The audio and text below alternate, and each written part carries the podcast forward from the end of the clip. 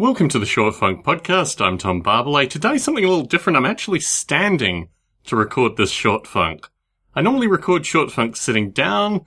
I'm not really sure what this is going to add to Short Funk, but I thought I'd give it a test out. You might actually hear echoes coming from the ceiling, which you don't normally hear. But without further ado, let's talk a little bit about the Super Bowl. The Super Bowl was held in Santa Clara, which is just a little bit north of San Jose.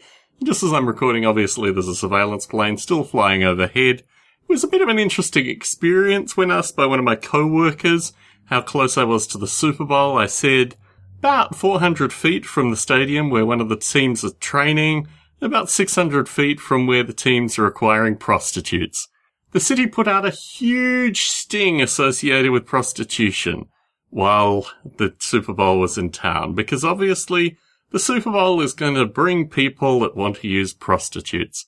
Where I'm from in Australia, prostitution is legal, and the great irony of prostitution being legal was the heaviest night the brothels ever saw was when the World Council of Churches was in town. In any case, the San Jose police prostitution sting netted only one football player. Very disappointing outcome. A member of the Denver Broncos reserve was sent home after participating in some act of prostitution stinging, and that was about that for the prostitution. Thankfully, the impact of the Super Bowl was, well, a lot of surveillance planes, jets flying overhead, but not really anything more than that. We kept our heads down. We didn't look about while the event was on, but there were a lot of fireworks following, and here I'm struck by a little bit of irony. In our local community, in our broader community, there is a large Vietnamese community one district over, and it is amazing to see what their local council representative will do for them. There are Vietnamese community centres that are expanding. There's a recycling facility for the city that's run by a Vietnamese businessman where they don't really do any recycling. In fact, it costs the city a small fortune, yet no recycling is done. Our local community president lamented the fact that there was a great degree of racism going on here, and I made a simple point. The local Vietnamese community is actively represented by their council representative, primarily because they recall their council members. The last recall occurred with a little district known as Little Saigon. It was built maybe about a third of a mile from my house. Really like Little Saigon, brings up the food.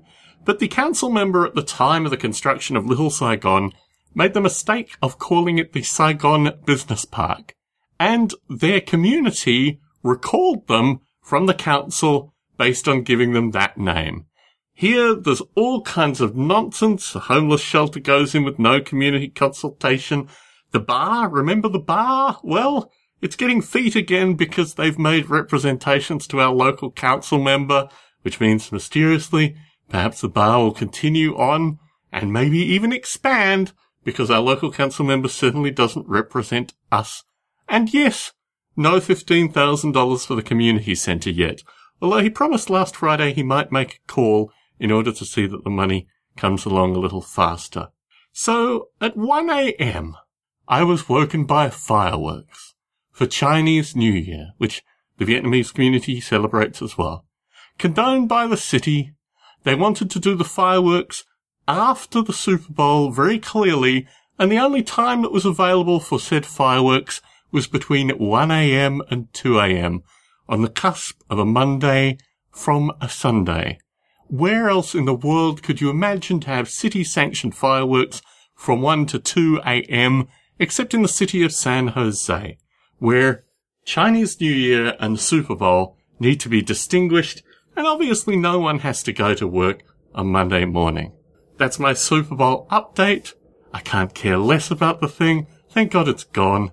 And frankly, for folks who are listening in that may have the Super Bowl in their city sometime soon, run. Go on holiday. Keep as far away from the Super Bowl as you physically can and get yourself back in after the fact. Tom Barbalay in San Jose, signing out.